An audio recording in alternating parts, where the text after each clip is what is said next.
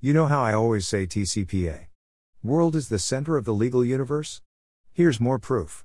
My Pillow has apparently and perhaps unsurprisingly been looking to profit off of the outspoken antics of their CEO Frank Lindell. Merging the spectacle of Frank's political platform with tried and true discount techniques, My Pillow has apparently deployed a robo-text campaign designed to enlighten, enrage and encourage discounted pillow and linen sales. If that isn't the most 2021 sentence of the year, show me one better. In any event, a consumer down in Florida named Bethany Gaudreau has taken issue with being bombarded her word, not mine with these texts and has filed a class action lawsuit against my pillow seeking millions of dollars in damages. Indeed, Bethany has provided a bunch of screenshots to prove her case that my pillow disregarded her repeated stop requests and hit her with repeated marketing messages. Eesh. That's a lot. And that's not even all of them.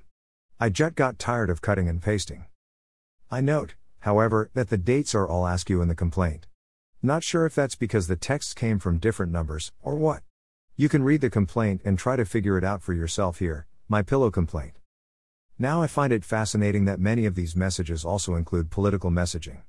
I can't tell if my pillow is just trying to use Lindell's political platform to sell pillows or if they're trying to convert what would otherwise plainly be marketing messages into political messages for the purposes of avoiding the DNC. Neither would surprise me.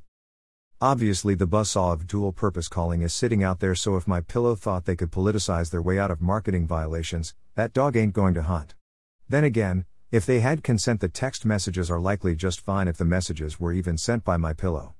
I mean, the whole robotext campaign could be a false flag operation because, 2021. I should note that I have no idea if the claims in the complaint have merit.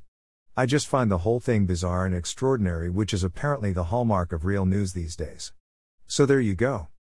My pillow is represented by Hartnett Law PA by slash S slash David P. Hartnett. David P. Hartnett. Florida Bar number 946631.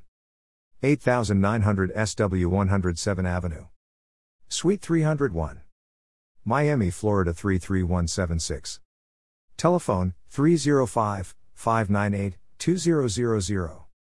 Facsimile 305 675 6171. Darknet at thehartnettfirm.com.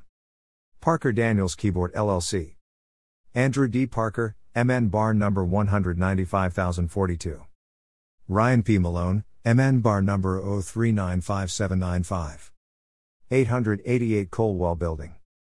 123 North 3rd Street. Minneapolis, Minnesota 55401. Telephone 612 355 4100.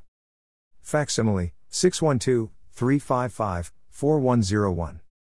Parker at parker.com. Malone at parker.com. Plaintiff is represented by Manny Hiraldo. Happy weekend, World.